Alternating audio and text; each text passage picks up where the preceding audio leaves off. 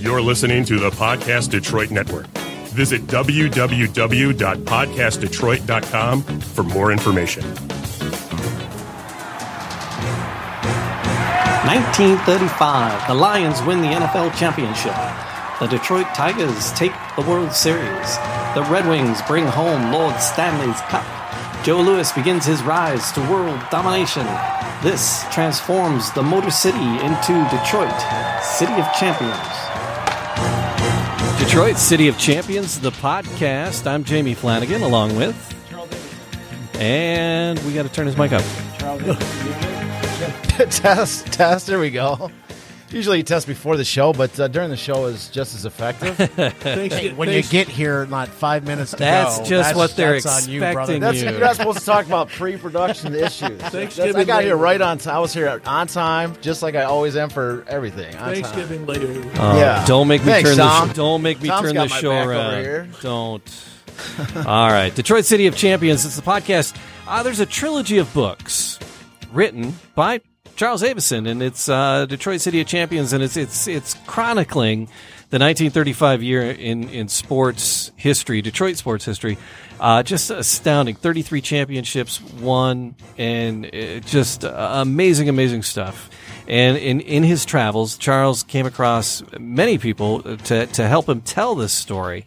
And uh, one of those people, we've been we've been digging into uh, his radio archive of just some amazing uh, pieces of print and then some astounding pieces of audio that uh, Tom Eurich was able to gather. Tom, thanks for being back with us. Well, it's an honor to be here, and uh, you just can't get enough of the City of Champions. Yeah. it's it's, I uh, just- it's it's phenomenal. And when I go out, I tell people, and they just are, are amazed. I said, "You got to get Charles' book. You'll you'll hear it all." Yeah, Tom. Yeah, Tom's been great, man. It's like um, just.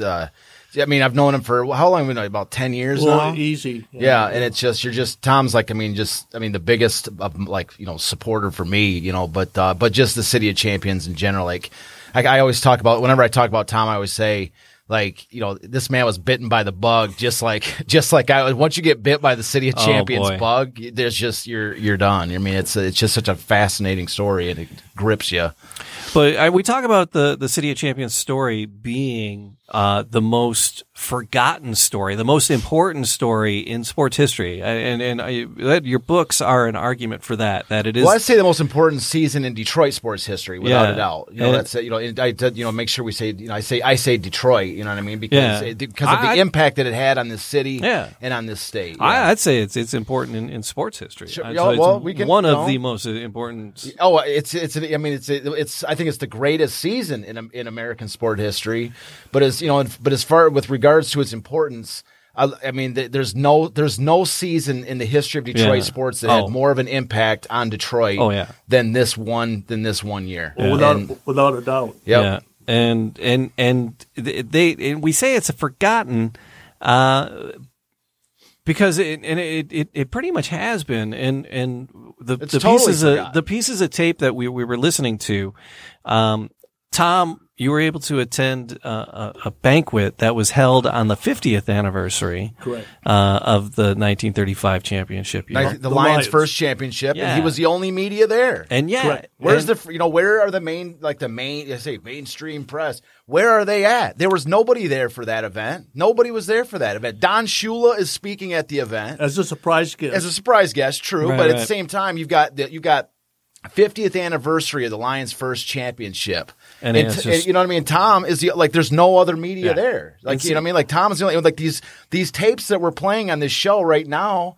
This is the only you know actual firsthand uh, information to come out of this incredible event. You Well, know, matter of fact, the newspapers did come uh, in '85. I was checking the weekend that they were there. Yeah. There was no story. no story no- about no- the no- event. nothing. No nothing. No. Yeah, exactly. That's what I'm saying. Like no uh, recollection of this. That's that's that's the most puzzling thing when we say forgotten, Jamie. When I say almost kind of sort of forgotten, this story was forgotten. Yeah. I mean, in my my initial study again, let's. I want to take everybody back to the first when I first heard about this story. All right, I was a senior at Western in a in an apartment. Okay, me and my two friends, Jeremy Hunter and uh, Kevin Bush, were hanging out in my apartment, and we and we were just going through this old Detroit Tiger media guide, and we came across this random fact on the 19. I didn't even know what year the Tigers had won their first championship, Right. and we were going through the thing and um, going through the book and we looked it up, 1935, sure enough. And then the bottom of the page with a little asterisk that says, "Did you know?"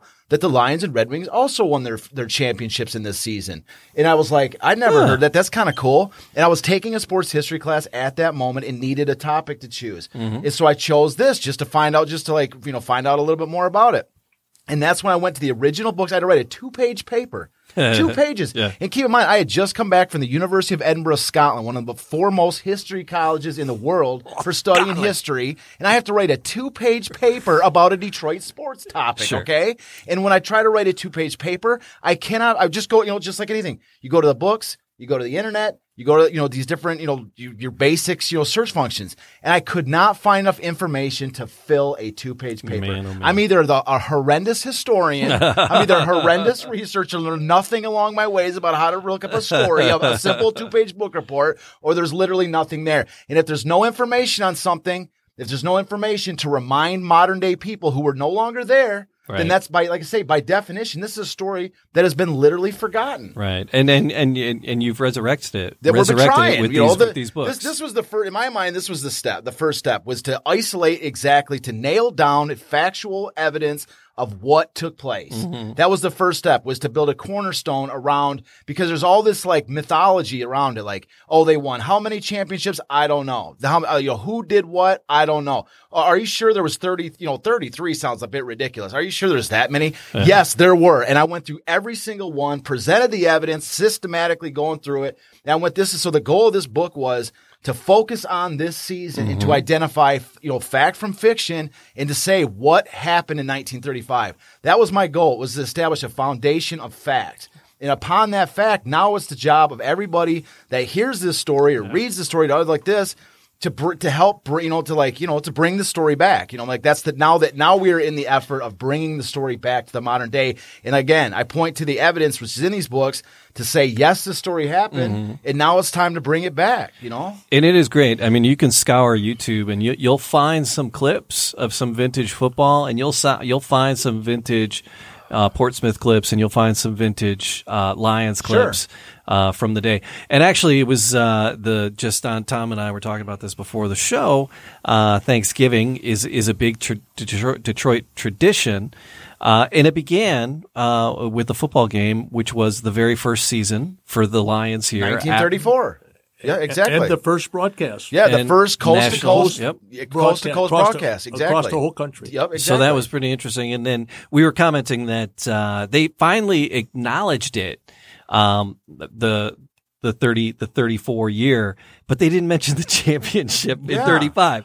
So No. they they had a picture of the game. It's like, ah, and the Lions lost, and it's Yeah. like, yeah, but they won the next year against that same team, and then they won the championship. And that game they was left huge, that, and they left that, and they let that go. And, Yeah. they showed, and they showed a picture of Richards uh, on, the, on that tilt. Yeah. Did you did you watch the game? Uh, dude, did- I uh, watched a chunk of it. I can't even handle it. Well, you know, I mean, came like, back. I, I mean, it's not. I'm still a fan, but Well, I we got a new coach now. Like I was, you know, I was actually hanging out with my parents, and I'm like, you know what?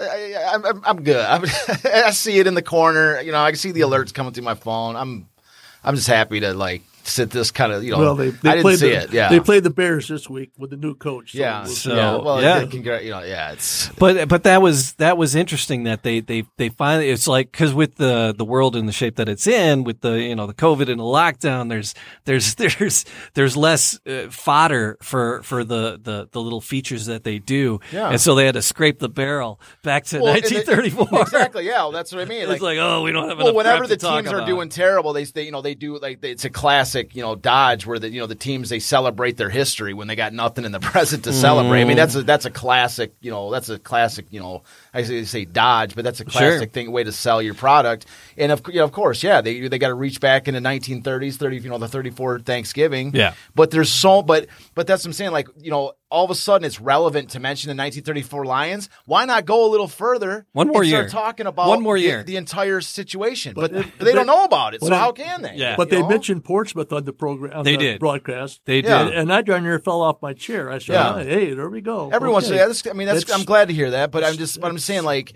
whenever all of a sudden it's, it becomes relevant to talk about something like this, the, you know, like you would think that they would take an advantage and say, and by the way, the very next year, like you're saying, Jamie, they won it, they won it all. It was Yeah. the greatest Yeah. season ever. And it was their first championship. Yeah, but the problem is, once Yeah, no. again, this story is not in no shape. I mean, there's people that are listening to this now. There's people that we've all talked to. There's people that we've, you know, have read the books and lists like this. A very small percentage of people that didn't know previously Mm-hmm. are now, you know, now know about it. But as far as a mainstream story, you will not find anyone. You will not find any mon- mainstream, like big name Detroit sports presenter anywhere that's going to even me- just going to say, "Did you know that the 35 that they won it all in 1935 they don't talk about it. It's not a mainstream subject. And that's what's so insane. Like, there was how an, is it not? There was an article saying um, our, our our our teams let us down uh, exactly when we needed them most, uh, and it, was kind of bagging on on Detroit sports right what do now. you mean oh right now Uh, yeah, right now Oh, okay. is they're talking about our current teams because people need something uplifting. People need something to do. Uh, you can't go to the games, but you can watch them, and, and, and it's they people need that right now. And and, and they're saying you know they're letting us down when we need them the most. And I'm like, but there's great stories out there that you guys could be Absolutely, telling, and they're just absolutely. you're ignoring. And the thing about these stories is, and I've said it. I mean, this is a. I mean, I've, this is one of the the main components of what I of what I believe is this is the idea of history. Um, you know, people say life doesn't come with an instruction manual. You know that Yeah, may be does. true, but that's It's called history, yeah. but that's what I'm saying. History it can be a blueprint. Like some, and a lot of people say, well, history. If you don't like study history, you're doomed to repeat it. But there's also a more positive note for that, which is to say, if you learn what people did in the past, how they did it, what they did, then you can stand on their shoulders and achieve something, you know, achieve something greater than they never could have dreamed. So you can replicate their, their, you know, what, you know, the successes of the past. Yeah. And that's what I'm saying. Like there is so much to be learned Sure. with, with regards to not only how the teams won it, but the psychology of the fans and how the fans ended up playing a major role in this. Like the fans, you know, gave this energy, like, you know, they needed something too at this time. Mm-hmm. And it was the energy, the the teams fed. They even I, we talked about this the article in the book before, um, where the guy, the a writer from the time, actually tries to explore why they had won. Right. And he actually says it's because like these these when these players went out there, these fans were just craving something to get excited about. so when the teams went out there and these fans are just going insane for every single success, then it, it lifted these players up. Like the players could do no wrong, Yeah. you know. And we've seen that before. We've seen elements of that throughout the history of Detroit sports. Um, like you know, 68, 84, like all these different, you know, these different you know championships where the fans are just so engaged. They know everything about every single player. They know every idiosyncrasy that comes up, and that's one of these things that um that you know that these teams tapped into. The fans of this time were absolutely just intense about every single one of these players, and it lifted them up. and it, Well, it- you got to remember it was a depression in those days too. Well, yeah, they're looking for something. Yeah, and they that was that was their life soul, uh, the sports. Well, especially when the team started playing even remotely well, just slightly well, then the fans got excited. They got something to go, you know, get excited about, and that that enthusiasm in the fans. Again, they call it like you know the twelfth man. You know, when the fans impact the games, and they actually give credit to that in this. That these fans, like the, the the players of this time, could do no wrong. They could do no wrong, and so I'm saying like these are the kind of components that if you you know the, the, the you know how the psychology of the fans can actually help you know impact these games and that's what I'm saying like these are the, these are elements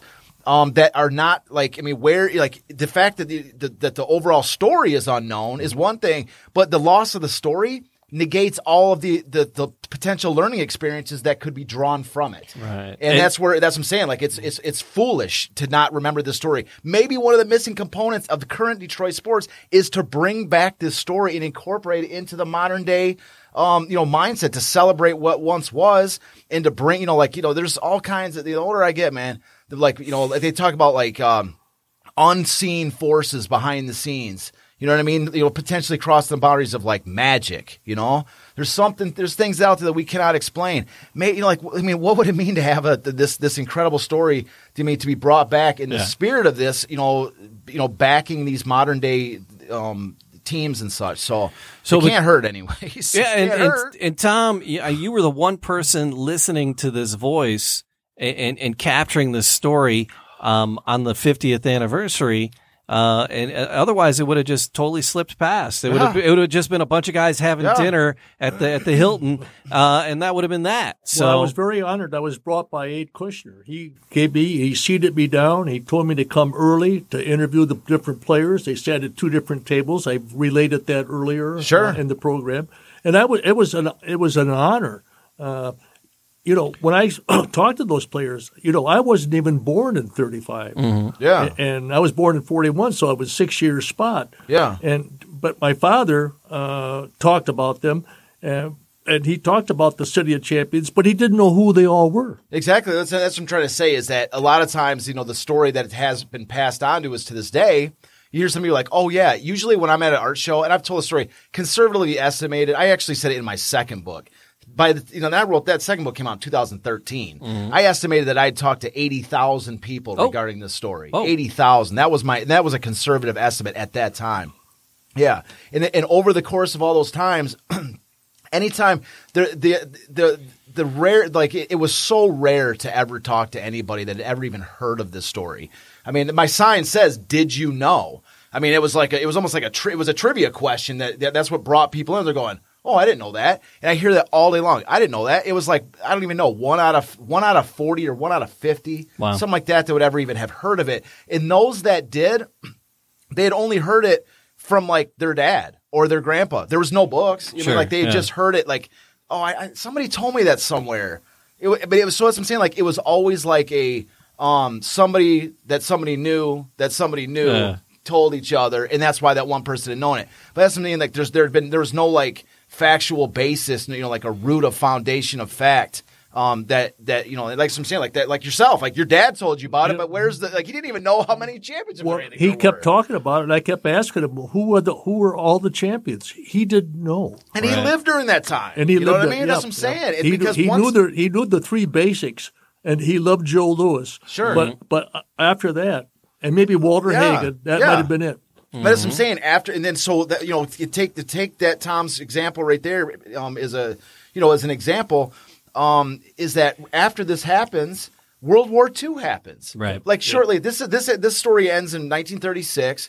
Um, and shortly thereafter, you know, 1939, Hitler invades. You know, Hit, you know, this Yep. this when war in Europe begins, and then 41, of course, is when the U.S. enters. Yep. And so for the, there's a World War II, well, there's far bigger events going on that people were talking about than sports. And so when and then when the U.S. comes back from war, of course, there's the golden era of the 1950s with Gordie Howe, Bobby Layne, championships all over the place. Yep. Hell, even the Tigers won a championship when, in 1945, right when we come back from war. Yeah. Like Yep. five weeks after the war is, is over, the Tigers are World Series champions. Right. And the, the auto industry comes back. There's a golden era of Detroit. And so these stories got put in a drawer and filed away. And like, yeah, we'll come back to another time. There's, there's way more cool stuff going on right now. and they never came back to I think it. they wanted to forget. You know, they had the depression. That then, too. Then they Agreed. got. Then they have the war. They went from one mess to another. Yeah. And, and when they all came home, they forgot what the Yeah. mess was. And the other thing too is that people that would have attended games with their like brothers, fathers, whatever like this, maybe some of these people didn't come back from war. Mm. Maybe these people that are you know are tinged with the, some of these great memories that they had are now like sacred like you know, like I don't even want to talk about this because my brother never came home. I never got a chance to, you know, That- like that- you know, this. ex- I went to the championship game with him, and I don't want to talk about it. You know, Right. these That's great depression stories were tinged in sadness, and so that's what I mean. Like, there's so many different reasons, and and that's what I mean. Like, you know, but but it but it, it may like say now is the time to bring it back. Yeah. You know, what the what, the, what harm could there be? I talked to one person that went to the 1935 game. I told you that. oh, Uh, the, yeah. remind me. Yeah, uh, it was my my stockbroker's father. He went to the game in 1935. Which and his- one? Tigers? Yeah, no, the uh, uh, out at U of D. Oh, uh, Lions, The, the Lions. okay. And, hi- and I his forgot, fa- Tom. We're talking right. Lions here, man. And, and It sounds his like the uh, game, like and, the and game. his favorite player Lions. was was uh, Ernie Caddell. Yeah. And he didn't have the money to buy a shirt, so he had an old sweatshirt. And his Oh, mother, that's right. You're- okay, I, yeah, I you said told you that. She episode, put a number yeah. one on it and Yeah. took to school. Now in '35, in those days, they didn't have the sports radio. And when on a tape, when I played Ernie Caddell's voice, he cried.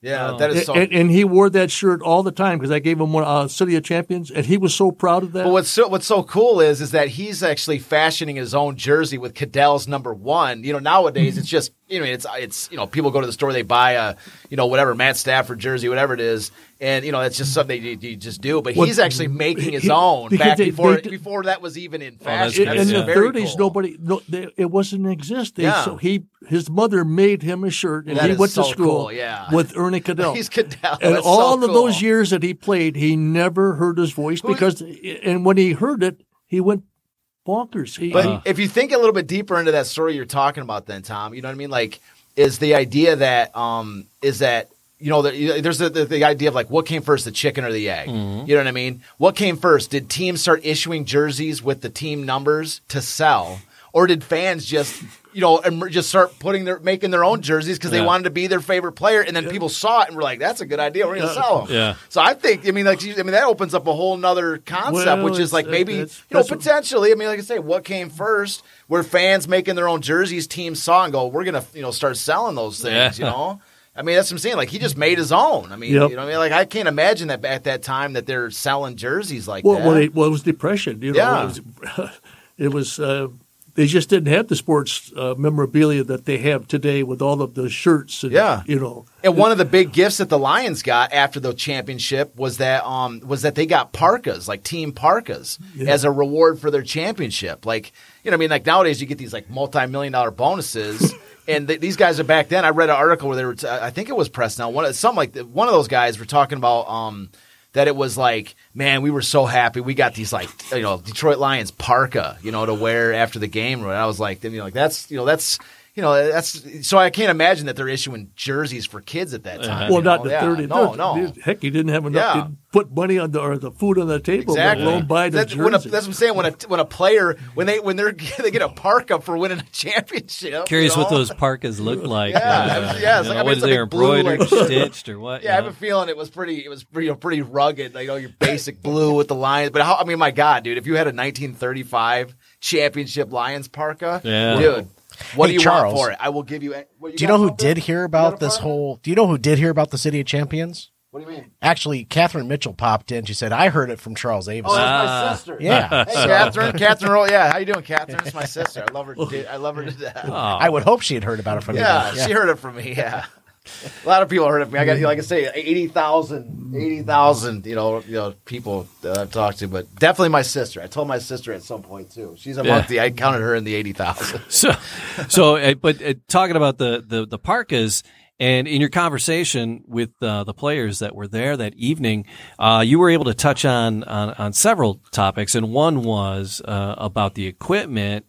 And, but let's get back to the tape. Let's go, let's go to the tape. Yeah. Uh, I think Elmer, what, uh, you, the next piece you wanted to look yeah, at. Yeah. Well, it was, it's actually, I mean, this is two weeks ago, and I wanted to listen to this clip so much Yeah. that I remember it to two weeks after we played the last clips because it was like the next clip in this in this Yeah. chain, and it's just I, I just From love it 'cause Elmer? it- yeah, from Elmer because it refreshed our memory what we were talking about. Um, because the, the actually a previous couple of um discussions on there talked about the equipment, but I like what uh, Elmer Bear Ward had said. So, and I think we got a picture Do we to got put it? up for anybody that's watching the Uh, the, the, don't the show. pictures. Do we have, uh, what do we got to, Elmer, should I just, I think I sent you a picture, of Elmer. Uh, you know, Bear Ward to put up there if you, Okay. if you have it available. It's not. I don't think it's uh, essential, but it, it was one of the last pictures that I gave you. all right. Okay, I'm happy to be back this way, and uh, Don't go away. We're going to go around again. I want to ask you some more questions. Elmer? Uh, I, I think the uh, difference between uh, now and when we played in 35 is we uh, both, both went both ways, both defense and offense. And as a center, and we used a single wing, it meant from the center position that you had to uh, put the lead passes or line buck. Uh, the pass from center was a great deal different than it is today. In those days when we played, we never had any face masks. Uh, we used a leather helmet, and uh, I think it was a quite a bit, uh, quite a bit different. I remember one thing that Potsy always said: if no one was ahead of us the third quarter, they wasn't going to beat us in the fourth because condition, condition, condition is what he meant. And we used to run the sprints, and we were all in real good shape. And I think primarily uh, that is a difference. We only had 25 men on our team, and many times we had four or five injuries, but that meant that we had to play with 17 or 18 players. I think that's a big difference from today. We, we run just as hard, I think, and uh, tackle just as hard, and the rules haven't changed a great deal. So yeah, that was interesting because we, we, we pointed out that uh, in the 1934 game, uh, championship game, um, there were some rules that came into play that that 32. The Uh, oh, the Chicago 32 game. Stadium. That's what led to a bunch of new rule changes. yeah, there was a lot of rules that came in, Yeah. in it came into because play of the that indoor, indoor, game. yeah, Because of the indoor game. yeah, that was that was i- interesting. But so, but from then, from 32 and 35 to to 50 years later, uh, a lot of the rules had stayed very similar. Well, those were the game. I mean, if we're going back to the 32 game, you know, some of the biggest rules. I mean, that I mean that almost defined modern football to this day. You know, we're talking about the 32 game. Um, you know, there was the there was the you know just uh, right off the top, you know, right right off the bat, you're talking about when the the the, the, the main champ, the main touchdown that got scored in the game was Bronco Nagurski crashing the line and jumping up, throwing a pop pass to Red Grange for for the for the touchdown. Right. And and back at that at that point, you had to throw up all passes had to be thrown from five yards behind the line of scrimmage. And Bronco, it was totally blew that rule. yeah. And and so and after that, the NFL goes, well, from now on, as long as you're behind the line of scrimmage, that's all that matters. And so Right. that's, I mean, that was a major thing. Yeah. Before, Well, that- that now turned- it's anybody were behind, as long that- as you're behind the line, you can That a turned the game. Yeah, and then Yep. the other thing too, which is also to be not is not to be um, dis is diminished, is the hash marks. Mm-hmm. The hash marks on a field. You know, nowadays when a game start, or when a, when a play is- concludes, the ball is moved to the nearest hash mark or the center of the field. You know, where no matter where, if a guy gets Center, tackled right, out of left, yep. bounds, it gets you know to the right hash mark of the field. Back in the th- before that 1932 championship game, if a guy got tackled out of bounds, the ball started like one yard from the out of bounds, and so they'd have to run a play just to get to the middle of the field. Right, just right. to, they would burn a play, and so during that game, because there was the walls of the stadium, they couldn't they couldn't start the you know the, with the play Yep. that close to the sideline, and so they actually created the hash mark just for for that indoor game. And it continued. And so, and that's and they, they liked it so much because the teams didn't have to burn a play that they're that's I'm saying that's that small change is a major is a big deal. Well, the only change they made now is they moved the goalpost. Yeah, Uh, that, yeah. You know, uh, in the fifties, I saw a game when Crazy Legs Hirsch was running the post pattern. Yeah. The post got him. Oh, geez, He that's ran what I'm in- saying. Every time you're watching ra- those old he footage, ran into yeah. that post. I'll never forget that. he, he never knew what hit him. Talk about ringing your bell, huh? He Yeah. said I was at the post, but there was no ball. Yeah, but what Elmer, but the interesting thing, like you know, Elmer's saying though, is that um, is that one of the things I love what he says is that we ran just as hard, we tackled just as hard, we played just as hard, and so a lot of times people look at you know they they look at the you know players from back in the you know in the day and they say. Well, you know, there it's a different caliber of athletes and all this. Nowadays, and you're like, are you are you sure? Because, um, you know, I mean, this is a guy that's seen him seen it both, and he's and he just, you know, he was like, yeah, we tackled just as hard as them, you know. Yeah. So um, that's anyway. So I like that that little clip from Bear Ward because he really goes through like the equipment is different, like, but you know he talks about like the game is you know we we hit just as hard as they did, you know. Same field. Yeah, I mean it's the same football field.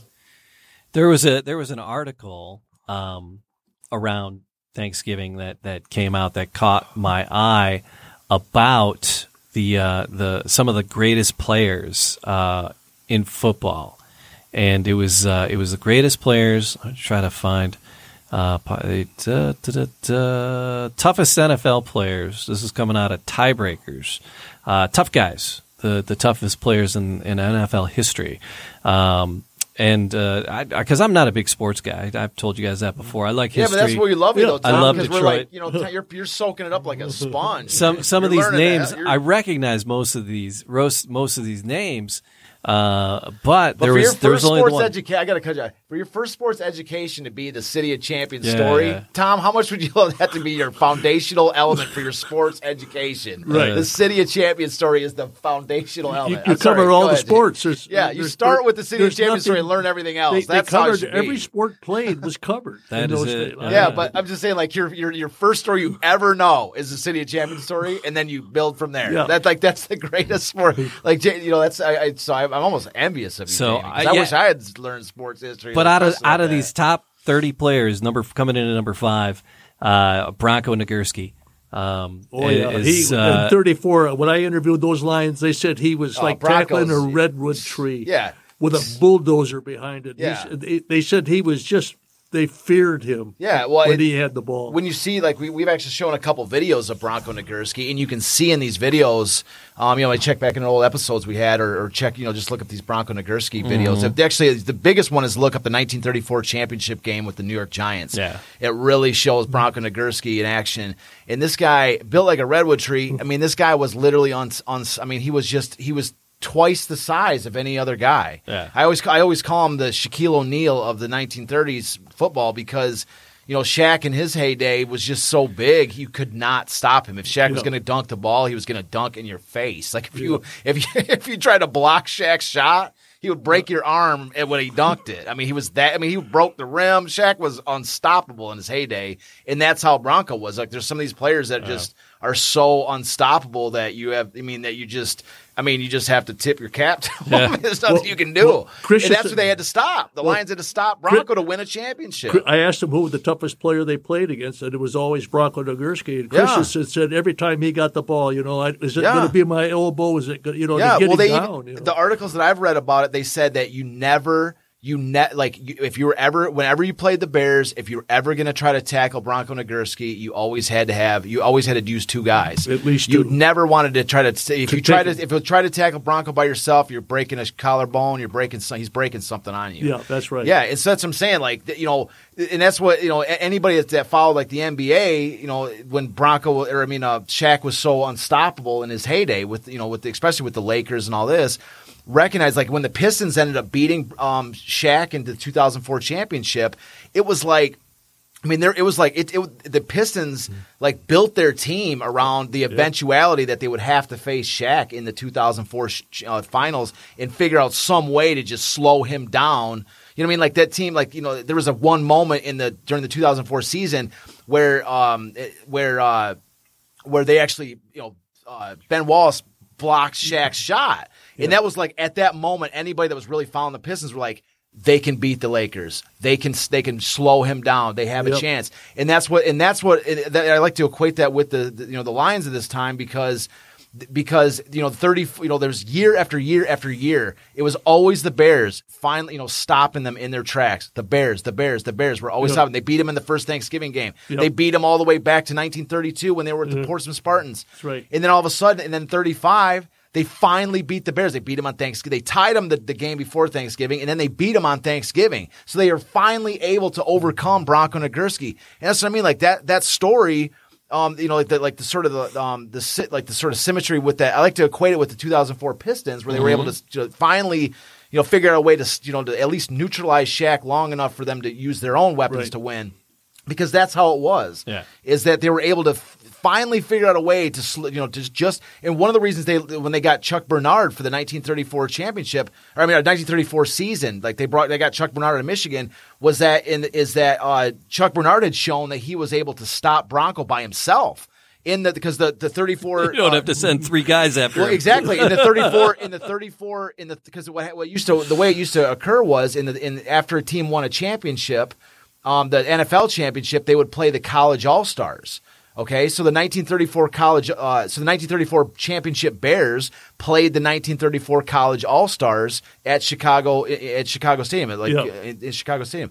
So, anyways, um, and, in um, Chuck Bernard was on. It was in that game. And Oh. Chuck Bernard was like the one of the greatest college players of all time. Chuck Bernard, look, Chuck Chuck Bernard, my God, man. Anybody that's listening to this podcast, like, stop listening to us right now and go look at no, no, don't do that. After the show, After- after, after- the show, look up Chuck Bernard. Right, I got a whole section on, but look him up, and it's like he's one of the most decorated collegiate athletes of all time. Um, but one of the things they don't really talk about in the online stuff is that is that uh, Chuck Bernard in this uh, college All Star game against the Bears, cons- like took down Bronco Nagurski by himself. And so the Lions are looking at this. I mean, he's already a decorated player, but the Lions made every effort to bring in Chuck Bernard. Was like, if they if he can bring down you know Bronco by yeah. himself, this is a stud we need. Then you're saying there's a Yeah, chance. exactly. and so, but also, but also to recognize too, I want to make sure I put this out there too, is that um, Clare Randolph on the 1934 Lions and who had also gone back with the Spartans, Clare Randolph was also known for his ability to stop Bronco Nagurski by himself.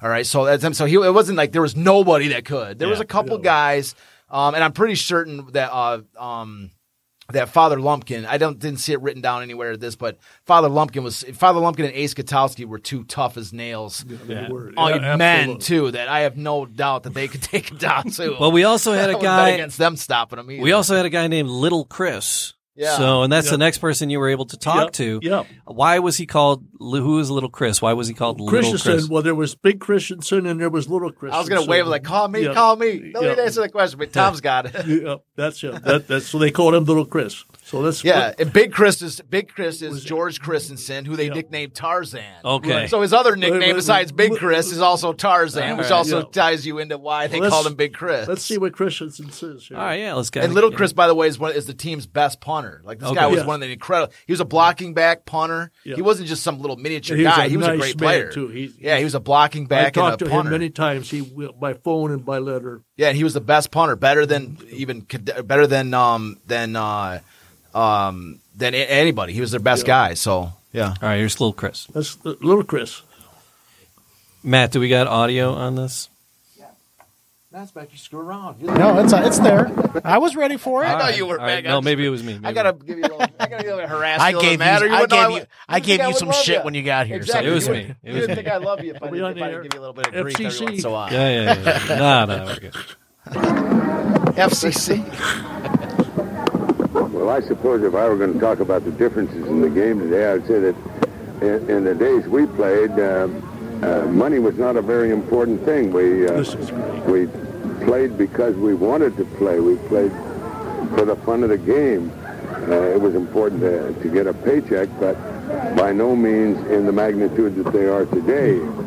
I well remember uh, Jack Johnson, a teammate from Utah, with me.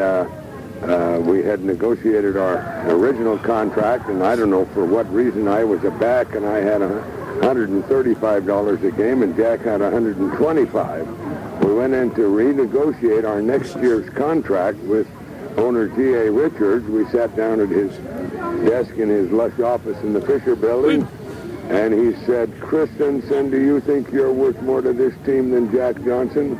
I said, no, sir. He said, by God, neither do I. Jack gets a $10 raise and you stay the same. so I think, uh, I think our, uh, our, our teams at that time were so molded together because we were less. We didn't have 50 players, you know. We, we were, uh, I don't know, 22 or 23 is all. And uh, we were very close together. I think this bunch here at this meeting realizes so well the, the relationship that existed 50 years ago. I thank everybody for everything that's gone on here. I really appreciate it. Thank you. Wow.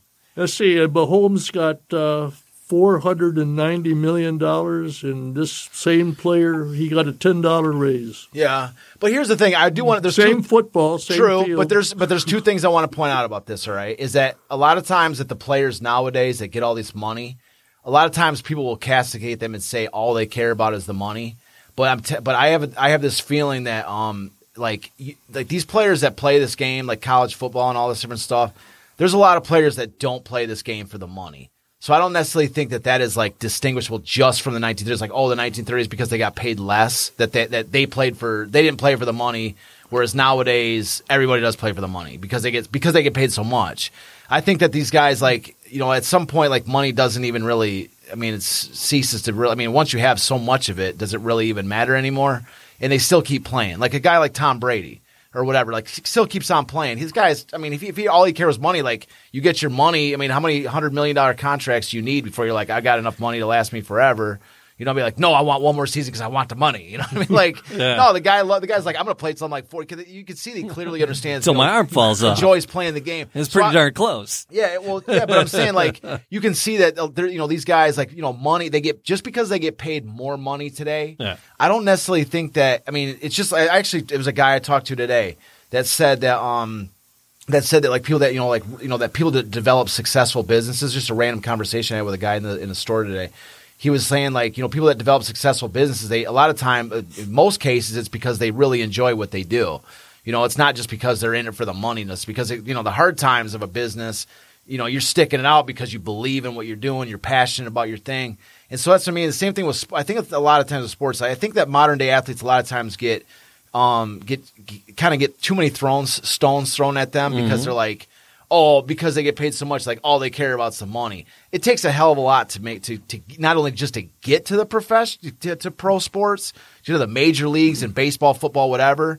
Um, but it takes a hell of a lot to stay there too, and to stay at the top of your profession. So I've always been somebody that's like, you know, I, it's like I, I don't, I don't, I, I understand that they get more money, but I don't. But it takes a, you have to be, you have to really love what you do to stick it out, you know, to the point, you know, to where these guys make money. So I never, I, I never begrudge these guys for how much money they get paid. You know, it's um, They- so they- I don't think he is necessarily either. But They I'm- they earn their money. I mean, Sure. Exactly. It's uh, it's they earn their money in the 30s and they earn their money now. I think I really do. I think that they. I mean, the, the, they're they're massive contracts, but they're also put up on these huge pedestals where everybody is like. I mean, like you can't even. They can't even. You know. You know, do anything. They they can't. No, you can't on- even a little dog fight. You I mean, come on. What's the problem? these- well, hey, these- if a guy- if hey, they can't come on. yeah, what are we gonna do here? They can't do anything. They stay. They, you know, they, they they step on some the dogs. Some of those are monsters. Yeah, like they step, they do something. Eh, they do anything bad, and like Yeah. everybody in the world hears about the very next second. You know, so like. You Yeah, know, they're- well, they, that's, they, dog- fighting's a little go- up. Well, no, that no, I'm not. Oh, yeah. No, that no, that is. I'm talking just- about, but no, that's a different example. Yeah, but I'm yeah, saying yeah, like, yeah. I'm being a jerk. but I, no, but I'm saying like anything that they do, anything, even real, like anything, like there's they have no privacy Oh, in their yeah. lives. Everything is for the full public, so they're kind of birds in a you can't punch cage. your girlfriend in an elevator. You're, you're taking it completely opposite, the wrong thing. I'm talking about somebody somebody walking out back and stepping in a dog turd. Or Yeah, something, yeah, and, know, and everybody, you know, like you're throwing in Yeah, other thing. Which I is mean, like, oh, the really horrific ones that got No. blown up oh, on TV. yeah, but I'm saying like anything. They're like, oh, did you hear what this guy's this stupid thing? Like you know, Yeah. anything they do Oh, is or they, put yeah, around they're under a microscope. It's like, oh, Exactly. who's he? Who's That's- he dating? You. You know, oh, his wife is dressing in. Exactly, him. their celebrityism. know, they're part of the it's a celebrityism culture. and that's you know Exactly. Oh, his supermodel wife is I- dressing I've him. interviewed a lot of football players, Doug English, Joe Schmidt, all of these guys from the 30s, and every one of them will tell you to decide when they step on that football field, they don't know if it could be a wrist, an ankle, a Mm. neck. Sure. It's it's it's it's they claim, and everyone said the same thing. It's like rolling the dice. Yeah, but it, so this Oh, brings up sort of the the second. This Mhm. kind of brings up the second. There's a, you know, like I said, there's two things about the what I, he said that I love, and the second thing is I think is is fascinating. It was you know just a, a really brief uh, sort of blip about what he said, and so he said I have it in my notes here. Less players meant a closer team bond because you know he said even you know I have sort of quoted right here where he says um you know there's 25 players on a team and then at any given time there'd be four or five injuries. So we'd be like he says so we generally we'd have like 17 guys like playing right? Just just whereas a that. modern day NFL roster like I don't have the exact Fif- number. I, mean, I think I think it's 50 is it 55 yeah. So fi- you know 55 guys. Yeah. so imagine so just just picture the difference in your minds right so you got one team the modern day team you got 55 players Mhm. right? And then you've got you know that are there, and there's always injuries, so there's more and more guys always coming in. At least five, or you know, maybe five guys are new every single week. And then you've got how many trainers, how many coaches, you know, d- defensive back, you know, left defensive back coach, right side defensive back, you know, like defensive coordinator, defensive assistant coordinator. All I mean, like how many guys, how many expand? Like every one of these NFL teams, or what is there like a hundred guys in these teams?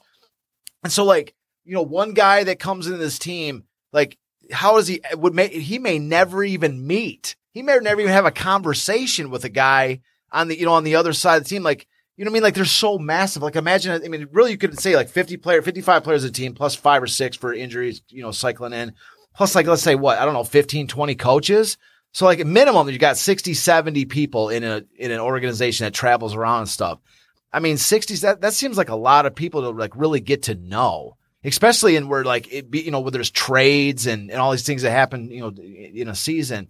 And I, that's what I loved about what he said, where, which is less players, less players meant a, t- a closer team bond. When you got 25 guys and 17 are playing on a, you know, at any given time, you really get to know the person that you're playing with. You know, you really get to know, and especially when we and we, me and Jamie, even before you joined, you know, around here, Tom, we we spent a great deal of time talking about the um about the uh uh um about how these players like Yeah. really gelled with Potsy Clark. You know, this um so Uh, and so, anyways, and that's what I'm saying. Like when you have a, a lower number, a smaller number of guys, and they're playing year after year after year with this goal of winning this championship, and they they lose a couple guys and they're replaced with a couple more guys that they think are going to help them get there. You know, you have like a core group of guys, and I think that like that is what is that's one of that to me is my favorite thing about sports is where you have this like core group of guys and they're in this like they're trading out pieces to you know to figure out how this core group you know with their new supporting cast is going to make this happen. That's like my favorite sports story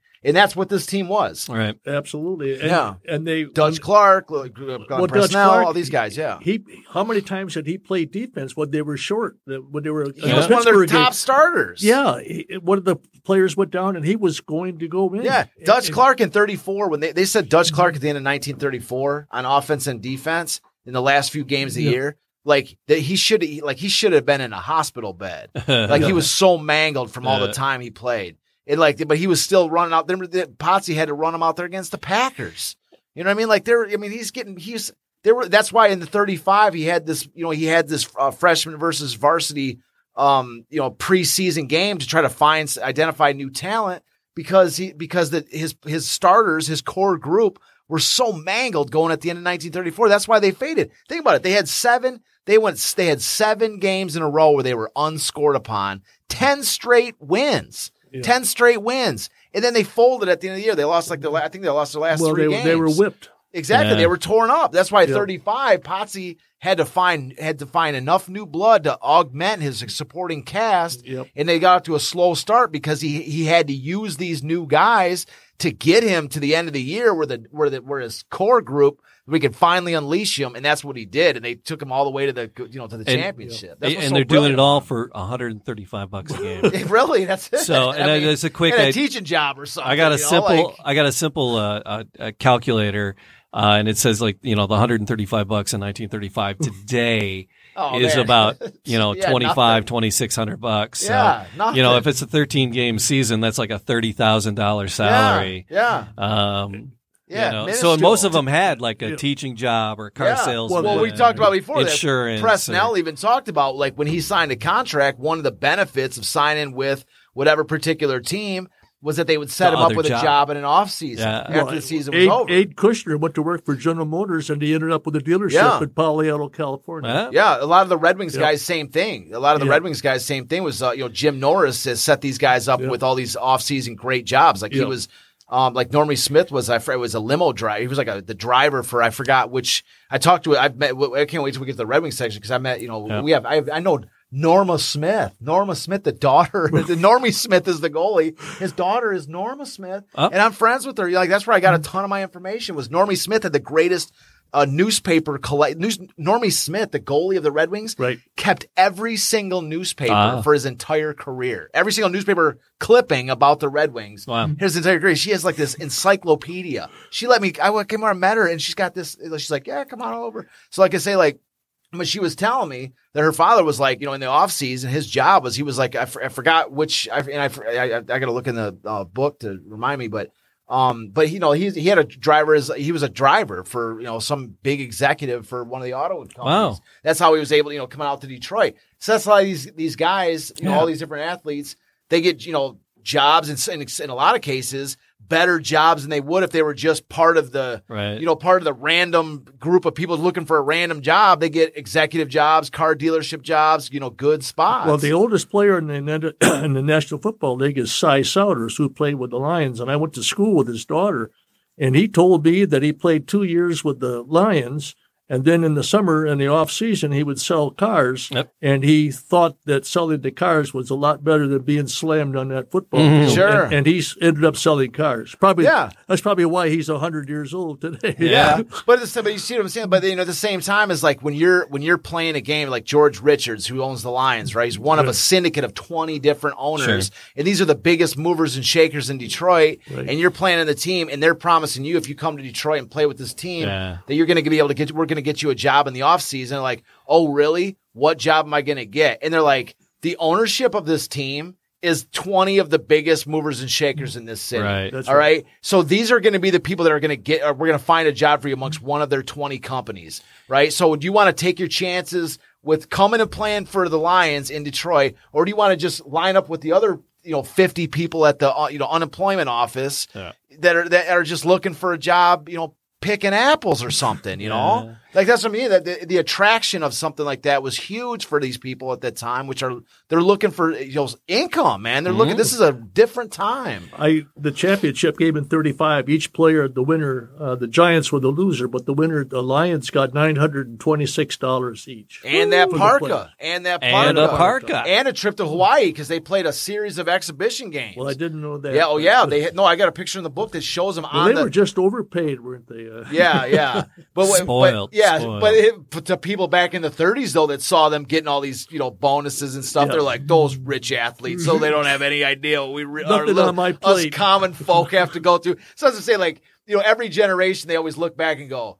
You know, like they're like, you know, they're always looking back going, oh, they didn't get paid anything. But at the time, you know, same thing. Like, you know, we look back at our athletes, we're going, oh, they're overpaid and all this. What do you think? They, they said the same thing back in the 30s about their hmm. guys going, there's the Lions go to Hawaii. They got new parkas, you know, they They said their summer was a lot better than 34 summer. Yeah, they're, that's what I'm saying. Like they're, they're they're probably saying the same thing. The fans back then going, hmm. those rich athletes have no idea how us common folk have to live. Like you see, they get the money, they got the trip to Hawaii, and they got the parkas. You know, Yeah. it's like totally rich. Those rich jerks. you know? So, um, Klewicki was talking about, um, playing both sides of the ball because you were just talking about these guys just being Iron Men and, and for that pay, they were versatile. They had, they had to play both sides because sometimes they were down, down players.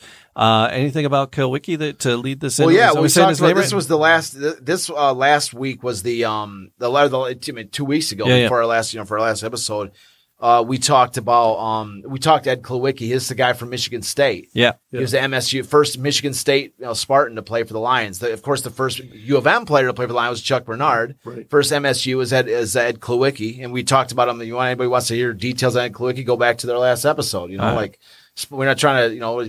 We got to direct them back to our old shows. You know, we're not going to go through Ed Klewicki again. All we, right. we love him to death. But here's, uh, here's here Ed is. talking about playing, Yeah. uh, playing both sides. Okay, fine. And now, Ed, your your reflections.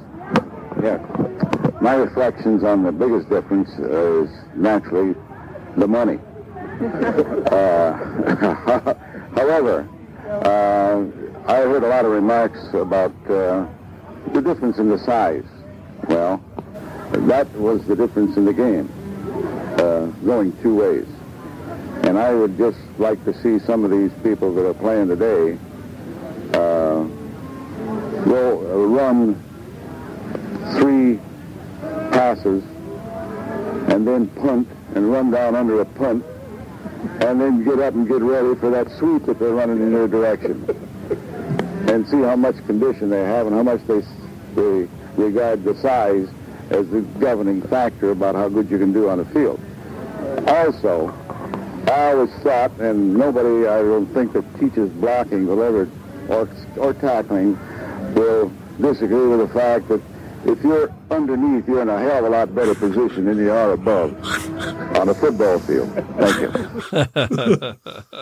He uh, at the, the interview, he said that he would watch the games, the current games today, and he would watch the defense, and the uh, commentators would say, "Oh, the defense has been on there for five minutes, and they're oh, they're Yeah. exhausted, and they're going over to the sideline." He said, "What a joke." Yeah. What he said, "I exactly, just every time. I heard that, he said, I just I Well- was what a joke." this this right here this is one of my favorite um this is one of my favorite uh things that in the entire interview that you had And we've uh, gone through a lot we're going to wrap it up with this one Sure, but today. this is one of my favorite components. I actually wish we had more time. Maybe we Yeah. should start off next episode with it because because this is one of my favorite comment, my favorite quotes of the entire thing. And the reason is is because modern day fans, whenever we think, whenever we look at the 1930s, a lot of times players look at them and they say, that, you know, the fans look at them, they like, look at how primitive they were. They wore the leather helmets. They wore, they were, they look kind of smaller. You know, like I could probably wreck that guy if I was back then, right? You know, there, there, there's Yeah. just like such a like there's such a modern day arrogance versus when you look at the players of the past. They're like, oh man, those were back in the weaker, smaller, whatever days, whatever like this. And this is this and this the reason why, and that's why I love this quote right here because what he says is he's saying everybody talks about what how we would do if we played against modern day athletes. But how would they do if they played our game? Right. Where we, they played both ways every single down, you if you were a quarterback, you had to be able to kick field goals, you had to be able to punt, you had to be able to pass, run the ball, you had to be able to do everything. Play defense, be safety, be everything, and you had to play every single down for an entire game. All 60 That's 60 minutes. 60 minutes every single game. Pa- You know, Potsy Clark, like the we were, so you had the one quote where, uh, you know, Red Stacy's going, you know, they played me 57 minutes, 58 minutes in, the, you know, my first two games, and I wanted to win that. Potsy said I'd get a hat if I played for 60 minutes. So I played, you know, I begged Jack Johnson to leave me in there for the last two minutes of the third game. Never You got know, his hat. yeah, 16. So that's what I'm saying. So, so this right here, he's saying like, you know, everybody says like, you know, in the modern day, like we might not be able to face off against a 330 pound defensive tackle. But if you took that same 330 pound defensive tackle and brought him back to the 1930s, how would he do there? Yeah. The Lose a little weight. conditioning, conditioning and be able to play and He'd be function. sucking wind after five plays. Exactly. the that's first, right. like the very first couple of plays off the game, sure, the guy would be wrecking a wrecking ball. But after that, when he's got to go 60 minutes, you know what I mean? Like you- you hit it right late, Yeah, Tom, where he says, like, after five minutes, they're going, oh, man, they've been on the field for a long time. what- yep. 60 minutes, Yeah. at, that's where, that's, it was a totally different, like, it was a totally Yeah. different game back then. And that's where, and that's where I love where he says, you know, like, when you have to do all of these things for an entire 60 minutes games, he's like, eh, he's like, then is when you're going to find out is how big, how much size is a governing factor of the, the ability and you know talent of a player, and that's why I, I love that quote. If anybody takes anything from this this you know interview, I think that is one of the two signature moments of this of this clip Yeah. of this interview. It's an honor to do it. I'm Yeah. telling you, I was very fortunate. So it's uh, you enjoyed sitting down with them guys. Oh, you can Well, tell in the background they were well, cracked. They were having a well, they were all, you know, it was at the reunion. It was roughly three o'clock in the morning, and uh, they were having some fun, and people, the music was still going, and uh, Yeah. they were just flat out having fun. Yeah, and that It goes was- back to the previous uh, uh, you know moment where they're saying like how the team was uh, you know closer together because there was less players. Right. And we've talked, and this has been a common theme whenever we talked about is is how these guys like you know they knew each other, they cared about each other. Yeah. Fifty years later, they're still want to have a championship celebration together, and at the championship their celebration, they're having a they're having a party, man. They're drinking and laughing, remember old times What- because they got because the teams were smaller. Yeah. They you know like that's I'm saying like that is one of the the modern day things that I think one of the things that's lost from some of the modern day games is um you know the transience of the players and you know in in every once in a while you see it how you have a core group of guys that's built that's not completely lost but I think that needs to be emphasized more is the core group of guys who comes up together and that's the team who wins together. Well, this They, basically, they had to know their all their Yeah. own plays, you know, because Yeah. if, if, when twenty some players, if you're down to seventeen, all of a sudden I'm an end, and I Yeah. got I got to Yeah, play yeah. left tackle Sure. or I got to play right guard. You know, it makes a big difference. time. So this core group of guys is going to be back again next week to talk more about this because we have a couple more clips to listen to. Sure. Uh, Tom, we want more stories from, from you. And, and uh, my favorite part of this is watching Tom listen to these interviews and kind of relive. And that's Tom uh, on the how- tape. He lights up every time we play Yeah. one of these. It's awesome. So we, we we thank everybody for joining us. Like, subscribe, leave a comment. We really appreciate that. Yeah, if you comment Uh, had an the show, you get a mention, Had, a, had an interesting comment, uh, and we're going to get to it. Just kind of tease you with it. Uh, we were talking about Glenn Presnell. Uh, Mike Presnell left a comment on one of our YouTube videos. Great, So yeah. thanks to Mike for for listening, and uh, we'll get to that comment next Yeah. time. A, a first cousin once removed. Actually, yeah, we're gonna yeah we're gonna dive deeper So into that. we'll we'll we'll talk about Mike Presnell. Uh, and yeah, this comment. is a show. That's what I love about this show too. Is that like we're talking about like you know we're this is like a sports talk radio show. and We're talking about like Detroit sports history. You know what I mean? Like all these other sports talkers are like you know modern day Lions. Like you know these other guys got these guys got fired. Whatever. We're back in the day talking about sports. You know, like we're like man, can you believe Fresno? Like oh you know like these guys like we're talking about stuff that happened. It's almost like this is the show that should have been like when the 30s were happening. You know? Like if, A- if well, this abs- show, yeah, absolutely. Because you know, in the '30s, they just didn't have sports Yeah. talk. You Yes, know, I mean, yeah. If in the 30s, if it existed, probably Detroit Yeah. would be the sports center of all time. Yeah. because everybody was named the sport: tennis, bowling, That's what I'm saying. Like it. you know we're gonna be- motorboat race, football. Absolutely. You know, it's fencing. yeah. It's it just goes Speak my language, and Tom. We're gonna be and speaking all these like yeah, we're talking about all this. And more of it to come. Yeah. It's uh, Detroit City of Champions, DetroitCityOfChampions.com. And uh, we'll be back next time. Thanks for being with us.